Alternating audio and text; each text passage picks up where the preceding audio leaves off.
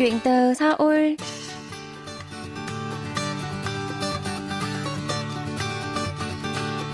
Xin chào tất cả quý thính giả, tôi là Minh Phương và đây là chuyên mục Chuyện từ Seoul được phát sóng trên đài phát thanh quốc tế Hàn Quốc KBS World Radio.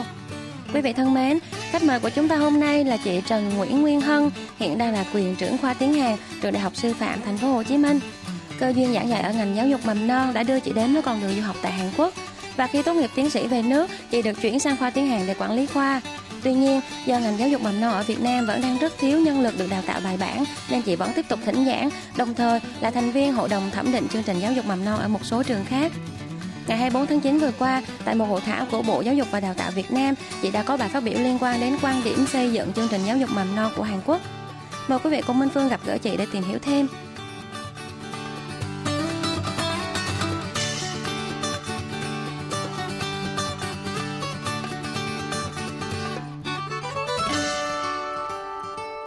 Tôi xin được tự giới thiệu, tôi là Trần Nguyễn Hương Hân, hiện đang làm việc tại khoa tiếng Hàn Quốc, trường Đại học Sư phạm Thành phố Hồ Chí Minh. Và câu hỏi đầu tiên thì như cái phần giới thiệu Vương đã giới thiệu về chị, đó là chị đã có thời gian giảng dạy ở cả hai khoa là khoa tiếng Hàn và khoa giáo dục mầm non. Vậy chị có thể giới thiệu thêm về công việc của chị ở hai khoa này như thế nào được không ạ? Hiện tại đang phụ trách quản lý khoa tiếng Hàn, đồng thời giảng dạy các môn văn hóa Hàn Quốc, kinh tế chính trị Hàn Quốc, biên dịch văn hóa xã hội Hàn Quốc, phân tích đánh giá bản dịch Hàn Việt. Ngoài ra chị còn nhận thỉnh giảng tại trường Đại học Khu Tết, trường Phổ thông Trung học Bùi Thị Xuân. Năm 2020, chị từng tham gia giảng dạy khóa đào tạo giáo viên tiếng Hàn do Viện Giáo dục tiếng Hàn Thành phố Hồ Chí Minh tổ chức. Với mong muốn đóng góp chuyên môn cho ngành giáo dục mầm non tại Việt Nam, nên ngoài công việc giảng dạy chính tại khoa tiếng Hàn, chị còn nhận thỉnh giảng tại khoa giáo dục mầm non của trường Đại học Sư phạm Thành phố Hồ Chí Minh và trường Đại học Hồng Bàng. Chị tham gia làm báo cáo viên trong các hội thảo chuyên ngành tại Việt Nam và Hàn Quốc, là thành viên hội đồng thẩm định chương trình giáo dục mầm non, diễn giả cho một số trường mầm non tại Thành phố Hồ Chí Minh, biên soạn giáo trình, tài liệu, viết báo cáo khoa học. Hai môn chính mà chị phụ trách đó là phương pháp phát triển ngôn ngữ cho trẻ mầm non và phát triển ngôn ngữ cho trẻ mầm non học trường song ngữ.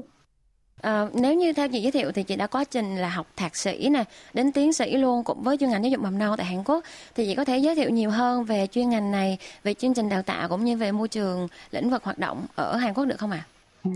Tại vì nói về giáo dục mầm non thì tưởng đơn giản nó chỉ là một lĩnh vực, nhưng mà đây là một phạm vi quốc gia, cho nên đây xin chị cũng chia sẻ với góc độ cá nhân thôi. Thì hiện nay rất là nhiều trường đại học dân lập, công lập và dân lập của Hàn Quốc có khoa thành lập khoa giáo dục mầm non, đào tạo hệ cử nhân chính quy 4 năm. Rồi ngoài ra thì có một số ít các trường cao đẳng đào tạo giáo viên mầm non hệ 2-3 năm. Mục tiêu đào tạo giáo viên mầm non ở mỗi trường chắc chắn là có sự khác biệt. Nhưng mà theo xu thế chung á, thì mục tiêu đào tạo của các trường đại học Hàn Quốc nhấn mạnh năng lực chuyên môn giảng dạy, trao dồi cho giáo viên mầm non năng lực nhạy cảm về văn hóa, từ khả năng giao tiếp hòa nhập, chú trọng đào tạo giáo viên mầm non có tinh thần sáng tạo để đóng góp cho xã hội tương lai. Các môn học trong chương trình đào tạo giáo viên mầm non thì bao gồm là các học phần bắt buộc để hoàn thành chứng chỉ giáo viên trường mẫu giáo cấp 2 và chứng chỉ giáo viên trường mầm non cấp 2. Đơn cử có các môn tiêu biểu như là lý luận giáo dục mầm non, chương trình giáo dục mầm non, lý thuyết dạy học theo từng lĩnh vực môn học, quan sát trẻ về thực tập. Ngoài ra thì giáo viên mầm non còn được các sinh viên học khoa giáo mầm non còn được trải nghiệm các môn học về giáo dục học đại cương, phương pháp giáo dục, công nghệ giáo dục, rồi các môn học cấp chứng chỉ cho chuyên biệt, ví dụ như là chứng chỉ về giáo viên STEAM, chương trình STEAM, rồi chuyên gia trị liệu nghệ thuật, trị liệu bằng mỹ thuật hay là trị liệu bằng âm nhạc. Rồi sinh viên tốt nghiệp đại học ngành giáo dục mầm non ở Việt Nam á, thì nhận được bằng cử nhân thì ngay lập tức có bằng xong thì sẽ vào trường mầm non để làm việc. Tuy nhiên ở trường mầm non Hàn Quốc á, thì họ sẽ không như thế. Sinh viên sau khi tốt nghiệp mặc dù đã có bằng cử nhân nhưng mà phải trải qua kỳ thi. Nếu muốn làm giáo viên trường mẫu giáo thì phải trải qua kỳ thi giáo viên tập sự. Mà nếu là muốn làm giáo viên trường mầm non thì phải trải qua kỳ thi là giáo viên chăm sóc bậc 3. Sau đó thì muốn tăng lên nữa, đã tích lũy thêm kinh nghiệm cũng như là cái quá trình làm việc của mình thì có thể nâng cấp lên, nâng bậc lên, bậc 2 hoặc là bậc 1, rồi sau đó là hiệu phó và hiệu trưởng, như thế. Chị có chia sẻ đầu chương trình là khi mà chị quyết định theo đuổi đến bậc tiến sĩ của ngành này thì là chị muốn tìm hiểu những tinh hoa của chuyên ngành này tại Hàn Quốc. Vậy thì sau cái khoảng thời gian mà chị đã học thạc sĩ và học tiến sĩ thì những kiến thức và những bài học mà chị xem là nó quý giá nhất mà chị đã có được ở Hàn Quốc là gì ạ? Thật ra có nhiều bài học nhỏ thôi, nhưng mà hai bài học lớn nhất á, tự bản thân chị thấy được. Bài học thứ nhất là năng lực tự học và tự nghiên cứu. Khi còn ở Việt Nam thì do sách vở và tài liệu chuyên môn giảng dạy học tập hạn chế, rồi đồng thời từ phổ thông thì mình cũng chịu ảnh hưởng bởi cách học là học thuộc lòng á, máy móc rập khuôn. Cho nên là khi mà qua Hàn Quốc lúc đầu cũng bỡ ngỡ lắm, nhưng mà từ từ thì mình cũng hình thành cái thói quen là tự học, tự nghiên cứu và có thể ngồi suốt thư viện luôn. Kể cả ngày thứ bảy, chủ nhật, bất chấp ngày đêm, rồi còn phát triển cả cái tư duy của mình, năng lực phản biện của mình qua việc là chăm chỉ đọc sách nữa. Mà những cái điều này chị thấy ở Việt Nam là mình rất là khó để mà hình thành. Tại vì thực chất ra là môi trường cơ sở vật chất thôi, nó đã giúp cho mình tạo động lực cho mình để tiếp xúc với lại những ấn phẩm đó liên quan đến chuyên môn. Nhưng mà điều này thì hơi khó khăn khi mà chị còn ở Việt Nam. Còn bài học thứ hai thì là cơ hội trải nghiệm trong thực tế. Sau khi tốt nghiệp đại học thì chị vào làm ngay tại trường cao đẳng, giống như lúc nãy chị đã chia sẻ, nên mà cơ hội cọ sát thực tế thì rất là ít. Khi ấy thì chị cũng nhớ lại là bài giảng của chị mang tính lý thuyết rất là nặng nè, thiếu tính sáng tạo, dữ liệu thực tế thì nghèo nàn và hầu như là nó không có chiều sâu. Rồi trong quá trình mà theo học tại Hàn Quốc thì chị có cơ hội là học đi đôi với hành, nghĩa là ngoài giờ học cao học, tại vì nó chỉ có 2 ngày trong tuần thôi, cho nên chị có thể là tranh thủ nghe giảng thêm các môn của bậc cử nhân nè, rồi đi thực tập, đi tham quan tại trường mầm non để tích lũy thêm kinh nghiệm thực tế. Ngoài ra điều mà chị tâm đắc nhất là nhờ học tiếng Hàn thì chị cảm giác như là mình được sống thêm một cuộc đời mới, nghĩa là được trải nghiệm rất là nhiều điều không có trong cuộc sống, không có trong chuyên môn. Rồi ngoài giờ học thì chị còn làm thêm những công việc giống như Minh Phương thôi, đó là dịch thuật, rồi dạy học, rồi thậm chí làm nhân viên quán ăn luôn để trang trải cho cuộc sống. Đó theo chị đó là những bài học rất là quý báu mà mình không thể nào nhận được trong sách vở, và chỉ có thể nhận được trong quá trình mình đi du học tại Hàn Quốc. Và như chị có giới thiệu thì một trong những môn học chính mà chị phụ trách ở phía bên khoa giáo dục mầm non đó chính là phương pháp phát triển ngôn ngữ cho trẻ mầm non học trường song ngữ. Vậy chị có thể chia sẻ thêm cho quý thính giả biết về môi trường đào tạo song ngữ cho các trẻ em ở mầm non Việt Nam hiện tại được không ạ? Thì trước khi chia sẻ thực tế thì bao giờ thực tế nó cũng sẽ gắn liền với lý thuyết, cho nên mình đề cập một chút thôi. Thì theo chị nghiên cứu thì có 3 hình thức song ngữ. Thứ nhất là hình thức song ngữ tự nhiên, nghĩa là trẻ lĩnh hội và sử dụng cả 2 ngôn ngữ cùng một lúc, xuất hiện thông thường là khi trẻ trước 3 tuổi. Còn hình thức thứ hai là song ngữ tuần tự, nghĩa là người học sử dụng tiếng mẹ đẻ ở nhà và sử dụng ngôn ngữ khác ở trường để học kiến thức. Và hình thức thứ ba là song ngữ thứ phát, nghĩa là sử dụng tiếng mẹ đẻ để học ngôn ngữ khác. Và thường là xu hướng này là xuất hiện ở người lớn chúng ta. Cho nên là giáo dục song ngữ cho trẻ mầm non tại Việt Nam thì hiện nay theo chị thấy là chia làm 2 trường hợp. Trường hợp thứ nhất là giáo dục song ngữ cho trẻ sử dụng tiếng mẹ đẻ là tiếng Việt. Thì mặc dù chúng ta không hẳn là giáo dục song ngữ là chỉ có tiếng Anh, nhưng mà bởi vì tiếng Anh thì đó là ngoại ngữ rất là phổ biến của không những là tiếng cả những quốc gia không sử dụng tiếng Anh là tiếng mẹ đẻ nữa. Cho nên là theo chị là phương pháp giáo dục tiếng Anh dành cho người không sử dụng tiếng Anh là tiếng mẹ đẻ thì hiện nay theo chị nghiên cứu đó là chia làm 2 dạng. Thứ nhất là ESL là English as a Second Language và EFL là English as a Foreign Language. Người học tiếng Anh ở các nước nói tiếng Anh thì gọi là học trong môi trường ESL. Còn Việt Nam thuộc quốc gia không nói tiếng Anh nên môi trường giáo dục tiếng Anh thì gọi là môi trường EFL, nghĩa là tiếng Anh cho người nước ngoài. Đấy. Thì ở mầm non thì Bộ Giáo dục và Đào tạo chưa ban hành chương trình giáo dục ngoại ngữ. Tuy nhiên ở bậc phổ thông từ lớp 3 đến lớp 12 thì chương trình giáo dục tiếng Anh cùng với một số ngoại ngữ khác trong đó có tiếng Hàn đã được Bộ Giáo dục đưa vào thí điểm là ngoại ngữ 1 từ năm 2020. Nhưng mà mặc dù nói là bậc mầm non thì chưa có chương trình chính thức giáo dục song ngữ chính thức, nhưng mà do nhu cầu trẻ mầm non học tiếng Anh rất là lớn cho nên để mà thu hút trẻ nhập học, hầu như các trường mầm non mở lớp tiếng Anh ngoại khóa hoặc thực hiện chương trình giáo dục song ngữ. Và thực tế là giáo viên mầm non thì ít có khả năng đứng lớp, tại vì đại bộ phận thì giáo viên mầm non là sử dụng tiếng Việt để mà học, để mà lĩnh hội về chương trình đào tạo giáo viên mầm non, cho nên là đại bộ phận các trường đều mời giáo viên tiếng Anh về dạy cho trẻ, có thể là người bản xứ hoặc là người Việt tùy theo khả năng của trường. Và giờ học tiếng Anh được tổ chức là 2 đến 3 lần một tuần, một lần là khoảng 20 đến 30 phút. Một điều mà chị thấy là bất cập ở đây là giáo viên tiếng Anh thì hầu như là không nắm bắt được đặc điểm tâm sinh lý của trẻ, rồi đặc trưng của trẻ mầm non học song ngữ nè, cách giáo dục tiếng Anh dành cho trẻ mầm non nè, thì họ hầu như là rất là thiếu sót, tại vì họ chưa được lĩnh hội những nội dung này khi mà còn ở bậc đại học. Về nội dung học tiếng Anh là thiếu sự kết nối với chương trình giáo dục mầm non và chế độ sinh hoạt hàng ngày của trẻ. Rồi thời gian trẻ và giáo viên dạy tiếng Anh tiếp xúc không nhiều, tại vì chỉ trong giới hạn là giờ học thôi, nên chủ yếu là rất là thiếu sự gắn kết với nhau, thiếu cái sự tương tác với nhau. Rồi ngoài giờ học tiếng Anh thì trẻ ít có cơ hội giao tiếp tiếng Anh trong các hoạt động khác, nên khả năng giao tiếp bằng tiếng Anh của trẻ bị hạn chế, không được lưu loát như những trẻ học tại trường mầm non quốc tế đơn ngữ. Bù lại thì trẻ mà học trường mầm non quốc tế đơn ngữ thì lại có khuynh hướng là sử dụng tiếng Anh lưu loát hơn tiếng mẹ đẻ. Do là thời gian trẻ sử dụng tiếng Việt quá ít. Lý do là bây giờ ngay cả việc là khi mà bé ở nhà đi, bố mẹ của bé cũng không muốn bé giao tiếp bằng tiếng Việt nữa, tại vì muốn bé học giỏi tiếng Anh ở trường, cho nên khuyến khích bé sử dụng tiếng Anh. Đấy. Và việc mà giao tiếp 100% bằng tiếng Anh với giáo viên bản xứ ngay từ độ tuổi mầm non, mà với những bé có ba mẹ là người Việt Nam, thì lại có nhiều cái hệ lụy, đó là khiến trẻ trở nên căng thẳng và bị áp lực, bị stress. Và điều này cũng là một cái nguyên nhân gây nên tình trạng bất cập trong giáo dục song ngữ ở Việt Nam. Đó là trường hợp thứ nhất ha. Còn trường hợp thứ hai đó là giáo dục tiếng Việt cho trẻ mầm non dân tộc thiểu số. Đó. Thì đối với trẻ mầm non thiểu số, tiếng Việt lúc này là ngôn ngữ thứ hai, và trẻ em người dân tộc thiểu số nói tiếng mẹ đẻ tại gia đình. Khi đến trường, cô giáo nói tiếng Việt, chương trình giáo dục cũng được thực hiện bằng tiếng Việt. Thì đây là một trở ngại rất lớn đối với cả giáo viên và trẻ, cũng như là việc đảm bảo chất lượng giáo dục mầm non, chương trình giáo dục mầm non. Và những cái rào cản về mặt ngôn ngữ khiến trẻ trở nên là nhút nhát, tự tin khi tham gia vào các hoạt động giáo dục tại trường.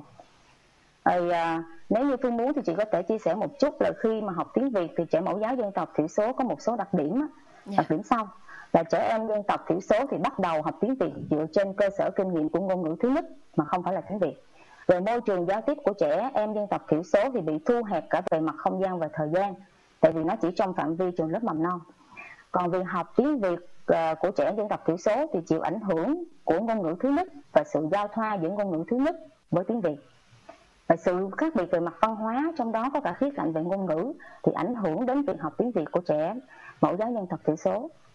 Và lúc này thì nhằm hỗ trợ địa phương tháo gỡ khó khăn, Bộ Giáo dục và Đào tạo đã tham mưu với Thủ tướng Chính phủ ban hành quyết định số 1008 QĐ-TT ngày 2 tháng 6 năm 2016 phê duyệt đề án tăng cường tiếng Việt cho trẻ mầm non, học sinh tiểu học vùng dân tộc thiểu số giai đoạn 2016 đến 2020 và định hướng đến 2025. Đề án cũng đề xuất ra một số nhiệm vụ và giải pháp trọng tâm chỉ đạo địa phương thực hiện nội dung này. Và bên cạnh đó thì Vụ Giáo dục mầm non đã xây dựng bộ tiêu chí tổ chức xây dựng môi trường tăng cường tiếng Việt, đồng thời ban hành công văn hướng dẫn các địa phương thực hiện. Thì điều này cho là chính phủ, nhà nước cũng như là các cơ quan thẩm quyền liên quan đã tham gia để nhằm giúp cho trẻ dân tộc thiểu số có điều kiện tiếp cận với tiếng Việt và sử dụng tiếng Việt như một cái ngôn ngữ lưu loát ngoài tiếng mẹ đẻ là tiếng dân tộc của mình.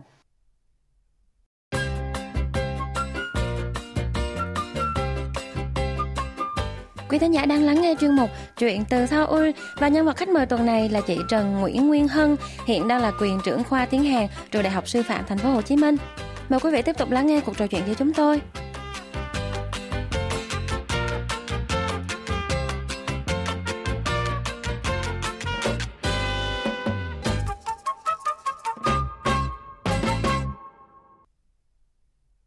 Những nội dung chị chia sẻ từ nãy đến giờ thì nếu như ở Việt Nam mà gọi là môi trường đào tạo song ngữ thì nếu mà chia theo ngôn ngữ thì mình có thể là dạy cho đối tượng là trẻ Việt Nam và có thể là môi trường tiếng Anh, đúng không ạ? Và trẻ dân tộc thiểu số thì sẽ ngôn ngữ hai của nó sẽ là tiếng Việt. Vậy thì nếu như trong trường hợp là ở Hàn Quốc thì sao ạ? Môi trường đào tạo song ngữ hiện tại và cái tình hình thực trạng hiện tại ở Hàn Quốc là như thế nào ạ? Theo Phương và mọi người cũng biết ha, thì gia đình đa văn hóa, đúng không? Xã hội đa văn hóa thì sẽ dẫn đến là số lượng gia đình đa văn hóa Hàn Quốc gia tăng. Cũng một cái ở đây đó là tạo nên bức tranh giáo dục song ngữ ở mầm non ở xứ sở Kim Chi thì trở nên là phong phú hơn bao giờ hết. Đối với trẻ em của các gia đình đa văn hóa thì song ngữ đóng vai trò quan trọng và là phương tiện giao tiếp giữa trẻ với lại ba và mẹ, đồng thời ảnh hưởng đến việc hình thành bản sắc của trẻ và cũng là một chỉ số quan trọng để xác định mức độ học tập của trẻ khi mà trẻ nhập học ở tiểu học. Nhưng mà mặc dù nói giáo dục song ngữ, giáo dục sao cho trẻ sử dụng tốt cả ngữ của ba và của mẹ, nhưng mà việc thực hiện giáo ngữ cho trẻ gia đình đa văn hóa ở Hàn Quốc thực sự là không đơn giản. Vì mọi người cũng biết là số lượng trẻ có ba là người Hàn, mẹ người Việt là chiếm đa số nè. Rồi trẻ sống ở Hàn Quốc cùng với gia đình. nên là tiếng Hàn được ưu tiên sử dụng hơn. Dẫn đến việc là đứa trẻ có xu hướng là chỉ thừa nhận cộng đồng tiếng Hàn và bác bỏ văn hóa ngôn ngữ Việt Nam, khó cởi mở trong việc học tiếng Việt. Điều đáng nói là theo các báo cáo thì trẻ em đa văn hóa không được tiếp xúc với môi trường tiếng Hàn đầy đủ từ người mẹ nữa, nên trình độ phát triển tiếng Hàn thấp hơn so với mặt bằng các trẻ nói chung. Đồng nghĩa với việc là nhiều khả năng trẻ thuộc gia đình đa văn hóa khó có thể sử dụng tốt song ngữ. Mặc dù để khắc phục điều này thì hiện nay Hàn Quốc cũng đưa ra rất là nhiều chương trình nhằm nỗ lực thực hiện giáo dục song ngữ cho trẻ gia đình đa văn hóa, và thậm chí còn thực hiện cả chương trình giáo dục hòa nhập, trong đó có giáo dục tiếng Hàn nữa cho mẹ của trẻ. Nó cũng là một giải pháp tích cực để giúp cho trẻ gia đình đa văn hóa có thể sử dụng lưu loát song ngữ, chứ không riêng làm thiên lệch cho một ngôn ngữ nào. Dạ, bây giờ tiếp theo về một việc là Minh Phương được biết là ngày 24 tháng 9 vừa qua thì tại một hội thảo của Bộ Giáo dục Đào tạo Việt Nam thì chị đã có một bài phát biểu liên quan đến là quan điểm xây dựng chương trình giáo dục mầm non của Hàn Quốc. Vậy thì đầu tiên thì chị có thể là mình chia sẻ những cái khác biệt cơ bản về quan điểm xây dựng chương trình giáo dục mầm non của Hàn Quốc và của Việt Nam được không ạ? Cảm ơn Phương đã có câu hỏi chia sẻ.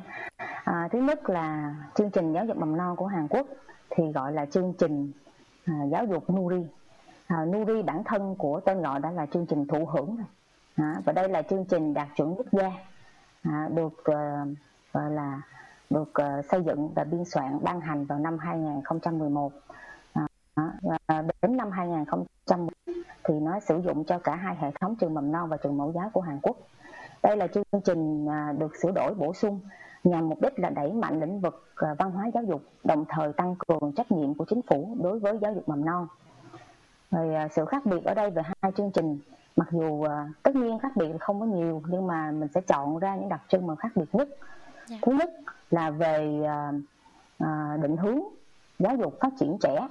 Thì chương trình giáo dục Nuri hướng đến việc là đảm bảo quyền hạnh phúc và quyền được an toàn về mặt sức khỏe của trẻ, rồi hướng đến giáo dục phát triển trẻ một cách toàn diện tích hợp để trẻ trở thành con người năng động, sáng tạo, tự chủ, giỏi thích ứng trong xã hội biến đổi không ngừng, góp phần phát triển bền vững xã hội. Đó. Đây là họ trình bày chi tiết hơn phần trình bày của bên chương trình giáo dục mầm non. Nghĩa là bên chương trình giáo dục mầm non của Việt Nam thì chỉ đề cập là hướng đến sự phát triển toàn diện và tạo cơ hội cho trẻ phát triển thôi. Cơ quan ban hành thì chương trình giáo dục mầm non của Việt Nam chỉ do duy nhất là Bộ Giáo dục và Đào tạo, nhưng mà chương trình giáo dục mầm non của Hàn Quốc thì có cả sự kết hợp của Bộ Giáo dục và Bộ Phúc lợi Y tế. Đó. Điểm tương đồng chương trình thì rõ ràng là hai chương trình đều thực hiện quan điểm là thể hiện quan điểm giáo toàn diện tích hợp, lấy trẻ làm trung tâm, với phương châm giáo dục là học mà chơi, chơi mà học. Đó là điểm chung. Và một số các nội dung nữa là chương trình thể hiện tính đa dạng. Cả hai chương trình để thể hiện được tính đa dạng của địa phương, phù hợp với vùng miền, phù hợp với đặc trưng của cô và trẻ. Và ngoài ra thì có sự kết nối nữa, sự kết nối với lại chương trình giáo dục mầm non độ tuổi luôn, của cả mẫu giáo và cả nhà trẻ, rồi có sự kết nối với chương trình giáo dục phổ thông, gọi là chương trình giáo dục tiểu học. Ngoài ra thì có sự đồng nhất, có sự tương đồng về tính hợp tác, như là thể hiện quan điểm hợp tác. Hợp tác ở đây là hợp tác giữa gia đình nè, nhà trường nè, giáo viên mầm non nè, rồi cộng đồng xã hội địa phương nè, và trẻ nè, đối tượng trực tiếp thụ hưởng chương trình. Vậy theo chị thì đâu là điểm ưu việt nhất, cái điểm mà đáng phải học hỏi nhất trong cái quan điểm về cách xây dựng chương trình mầm non ở Hàn Quốc ạ? Chương trình giáo dục Nuri là chương trình khung. Nó là một chương trình khung có tính chất mở, chương trình mở thể hiện bản chất, phương hướng hình thành chương trình, mục đích, mục tiêu giáo dục, định hướng tổ chức thực hiện, phương pháp giáo dục, đánh giá sự phát triển của trẻ và thực hiện chương trình của giáo viên, và mục tiêu và nội dung của từng lĩnh vực giáo dục. Ưu điểm của chương trình là tất cả trẻ từ 3 đến 5 tuổi đang theo học tại các trường mầm non và trường mẫu giáo trong phạm vi của quốc gia đều được thụ hưởng chương trình giáo dục Nuri. Chương trình giáo dục Nuri đảm bảo tính công bằng, bình đẳng, tạo điều kiện để tất cả trẻ đều được tôn trọng như nhau, góp phần xây dựng nên xã hội dân chủ, gọi là hình thành công dân dân chủ. Rồi, chương trình giáo dục Nuri còn hướng đến nhiệm vụ, hướng đến là thực hiện nhiệm vụ quốc gia thuộc kế hoạch 5 năm của chính phủ, trong đó có nhiệm vụ tiêu biểu là xây dựng chương trình giáo dục lấy người học làm trung tâm, chú trọng phát triển năng lực của người học. Rất dân chủ. Khác trong chương trình đó là chương trình được vận hành theo hình thức phân quyền song phương, tức là quyền hành không chỉ tập trung một phía, Trung ương và địa phương và nhân dân sẽ cùng phối hợp để thực hiện chương trình, tôn trọng quyền tự chủ của giáo viên. Và chương trình còn phản ánh tính đa dạng trên cơ sở thực tế của địa phương, là điều kiện của trường mầm non, bàn đặc trưng của giáo viên và trẻ, và thể hiện rất rõ quan điểm lấy trẻ làm trung tâm và lấy trò chơi làm trung tâm. Vậy trong hội thảo đó, sau khi mà chị đã chia sẻ về những quan điểm xây dựng chương trình giáo dục mầm non của Hàn Quốc cũng như là phân tích đối chiếu, vậy thì chị đã có những đề xuất như thế nào để mà có thể phù hợp hơn với tình hình thực tiễn hiện tại ở Việt Nam ạ? Ở đây là một cơ hội rất là hiếm hoi và quý báu để cho chị thể hiện được cái quan điểm cá nhân của mình, đề xuất để giúp cho cái quan điểm xây dựng chương trình giáo dục mầm non của Việt Nam nó trở nên mang tính toàn cầu hóa hơn. Thì hoạt động vui chơi như mọi người cũng biết là hoạt động chủ đạo đối với trẻ mầm non. Vì thế là quan điểm dạy học lấy trẻ làm trung tâm và phương châm là học mà chơi. Thì không chỉ Việt Nam mà ở ngay cả chương trình giáo dục mầm non của Hàn Quốc cũng được thể hiện một cách bền vững và xuyên suốt qua rất là nhiều thời kỳ. Nhưng mà trong chương trình giáo dục mầm non Nuri cải tiến năm 2019 thì quan điểm này đặc biệt lại được nhấn mạnh. Đồng thời là trong tài liệu hướng dẫn thực hiện chương trình, bản chất và giá trị của trò chơi, của hoạt động vui chơi được trình bày rất là rõ như sau. Vui chơi là hoạt động được trẻ thực hiện một cách tự do trong sinh hoạt hàng ngày, là cách thức trẻ học tập và trải nghiệm thế giới. Trẻ gặp gỡ thế giới tự nhiên bằng cơ thể, cảm giác và trí nhớ của trẻ. Trẻ kết nối với những người xung quanh và phát triển như một nhân tố quan trọng của xã hội. Trong quá trình vui chơi, mọi động tác, lời nói, câu chuyện, tranh vẽ, bài hát đều được coi là sản phẩm hoạt động. Và tài liệu cũng nhấn mạnh là trò chơi do trẻ khởi xướng. Mà điều này thực sự là trong chương trình giáo dục mầm non Việt Nam thì hầu như là rất là khó mà thấy được. Rồi theo đó trẻ có thể học và chơi theo cách thức phù hợp nhất với bản thân và do trẻ tự lựa chọn. Giáo viên đóng vai trò là người hướng dẫn, hỗ trợ trẻ học thông qua vui chơi. Trong chương trình giáo dục mầm non năm 2020 của Việt Nam, tuy là có trình bày là kế thừa quan điểm của chương trình chăm sóc giáo dục trẻ trước đây, nhưng thiết nghĩ là tính đổi mới và tính kế thừa sao cho phù hợp với xu hướng phát triển của thời đại thì cũng nên là làm rõ để thấy được là điểm khác biệt giữa hoạt động vui chơi trước đây với hoạt động vui chơi của trẻ ngày nay thì nó sẽ có khác biệt như thế nào. Rồi ngoài ra thì chương trình giáo dục mầm non Việt Nam nên chăng bổ sung các quan điểm khác phù hợp với sự phát triển của thời đại của xã hội, như quan điểm phát triển bền vững, quan điểm vận dụng kinh nghiệm của người học, quan điểm đảm bảo tính công bằng, bình đẳng, tạo điều kiện để trẻ được tôn trọng như nhau, chú trọng phát triển năng lực tự chủ, rồi tính thích ứng với sự biến đổi của môi trường của xã hội. Rồi tương tự với Hàn Quốc thì ngoài chương trình mầm non, giáo dục mầm non chuẩn quốc gia, các cấp quản lý nên ban hành chính sách hỗ trợ cho giáo dục mầm non để họ được học tập nâng cao trình độ, rồi được tiếp cận và ứng dụng các chương trình giáo dục mầm non khác. Ví dụ như bây giờ có chương trình là giáo dục tăng trưởng xanh, rồi chương trình bảo vệ môi trường, chương trình sinh thái, rồi chương trình Rachel Emilia, rồi chương trình Montessori. Thì đó là những chương trình tiên tiến mà mình có thể cho giáo viên mầm non được tiếp cận để họ phát huy tính linh hoạt, tính sáng tạo trong việc thực hiện và phát triển chương trình.